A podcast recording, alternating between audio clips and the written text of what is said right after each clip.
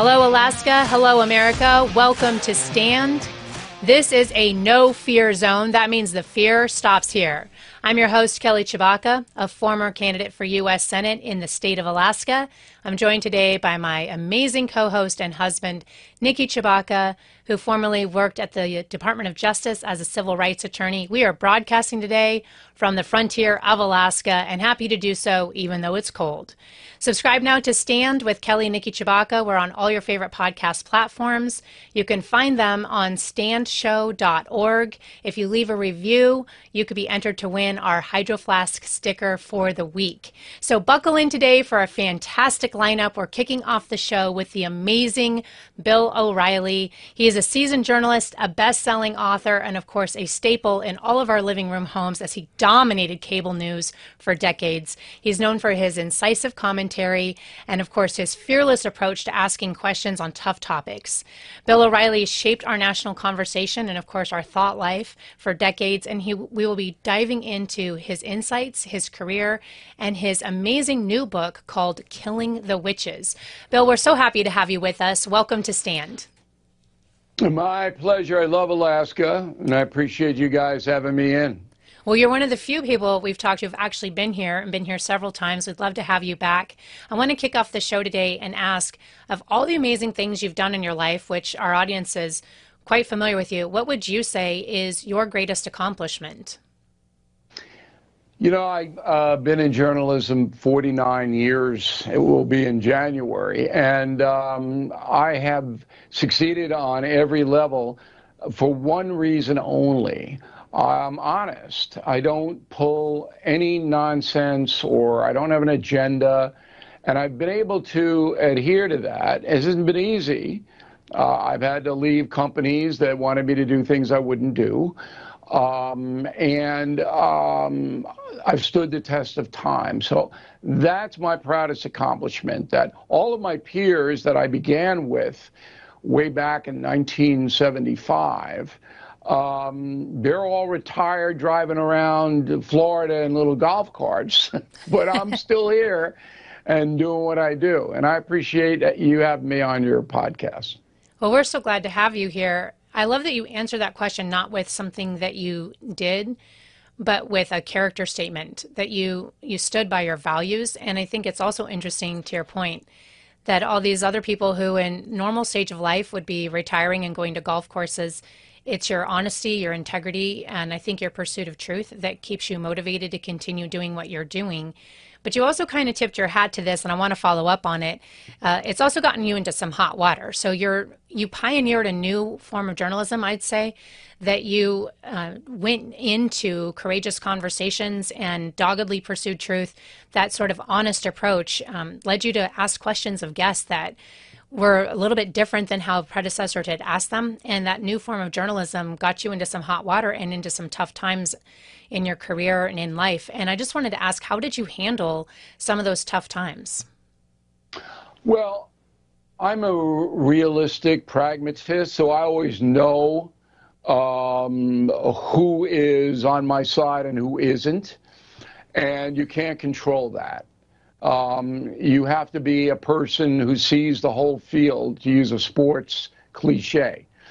So when I began the cable news adventure in 1995, I had just come off a Harvard master's degree in public administration. I designed the O'Reilly Factor up at Harvard because I knew that technology was going to lead to big corporations setting up 24-hour television news, which had never been done before.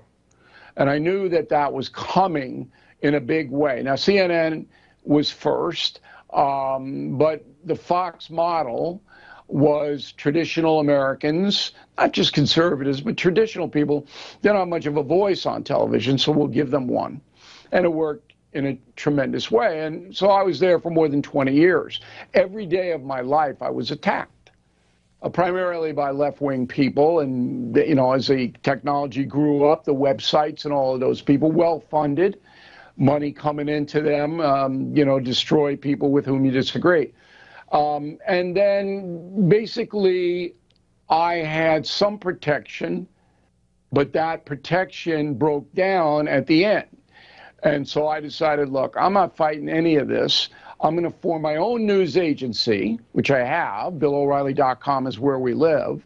And it is the most successful independent news agency in the world. Took me 7 years to establish it, but we have. And believe me when I tell you, I am a lot better off as a person, as a journalist, in every way, working for myself and not from corporate pinheads, you know? Well, that actually leads to my question, Bill. I mean, Kelly talked about how you pioneered new trends, new horizons in journalism, always on the edge of journalistic thought and trends. Your thoughts on journalism today?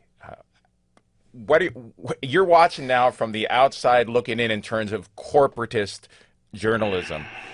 What are your thoughts on where it is right now, and where do you think we're headed? Well, it's horrible. It's corrupt. We all know it. Everybody knows it. Audiences have declined dramatically across the board. Fox News still beats MSNBC and CNN. But when I left my last quarter at Fox, I was averaging about 6 million viewers a night. Wow. Yeah, about 900,000 in the 24 to 54 demographic they sell advertising off of. It's half that now. So we all know that when you speak to the choir and you don't really, mix it up the way I did, the problem is it's boring. So the cable shows bring on people, the hosts, who agree with them. There's no fire. There's very little of that anymore. It's too hard to do. And the future of it is going to continue to descend as people get bored with it. Only older people watch network news. That's totally deteriorated. You could go out in Anchorage, Alaska tonight and say, who's the lead anchor man for ABC Evening News? Maybe one out of five people would be able to tell you that. When I worked there under Peter Jennings, everybody in the country knew who Peter Jennings was. So different. Yeah. And part of my concern as I'm watching this trend is what happens to the viewers, the audiences? How do we find and discern what's true and what's not? Because the tendency in human beings is to just gravitate to your own little bubble, right? So you could foresee a situation where things become more proliferated. We have a more sort of democratic way of doing journalism, but then it sort of reflects the great divide, right, in our country, where people on the left will just listen to leftist podcasts, etc. People on the right will just listen to folks on the right, and we'll never have a way to figure out, like, what's really true. And watching your podcast, that's something where people can feel comfortable knowing Bill's going to shoot straight with us and give it to us straight. But where else could people go? How else do they curate all these new media platforms out there? Well, here's what I do. I get the Wall Street Journal and about 5 other newspapers delivered every morning to my house on Long Island. The Journal editorial section is honest. Their information is usually checks out. About 90% of it checks out. And then I go to Semaphore, S as in Sam, E-M-A-F-O-R. It's an internet news site. Pretty good. Pretty good. And there's a new one called Tangle, T-A-N-G-L-E. The guy's trying. So I amass my information in the morning, and then I have my producers go out and confirm. All right? So we're on pretty solid ground every day when we broadcast, not only to our television, but we have more than 300 radio stations that we broadcast on as well. We're pretty solid that what we're telling you is true. But it is absolutely, you have to want to find the truth.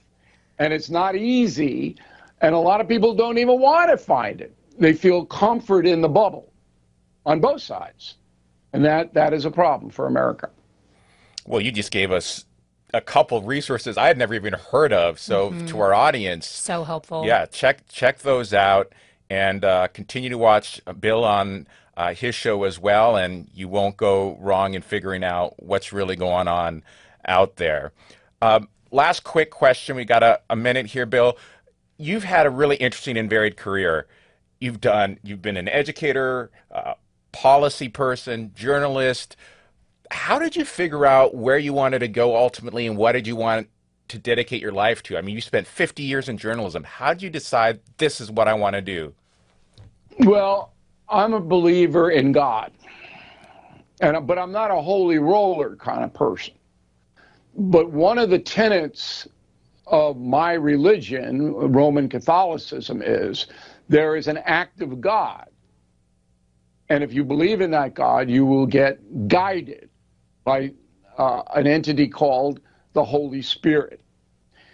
Every human being is born with talent. Even the people who are mentally challenged, everybody has talent. And I learned early in life what my talent was. I could always write. I never took a writing class, and I'm Irish. I can bloviate like crazy, blarney, right? I knew that. So all I did was combine the two and got into journalism, television journalism, all right? That's what everybody has to do. What do you do well? And then you develop that skill to the highest level, and you will succeed. That's a phenomenal answer, and remembering that our lives are guided by a higher force, a higher power, and using our abilities to the best that we can and for his glory. After the break, we're going to dig into Bill's new book, Killing the Witches. Killing the Witches. It's an amazing new book in his series, the Killing Series. We'll be right back with that. Remember to subscribe to the show while we're on break, and check out the book online, buy it anywhere books are sold. You can also find it on BillO'Reilly.com. We'll be right back.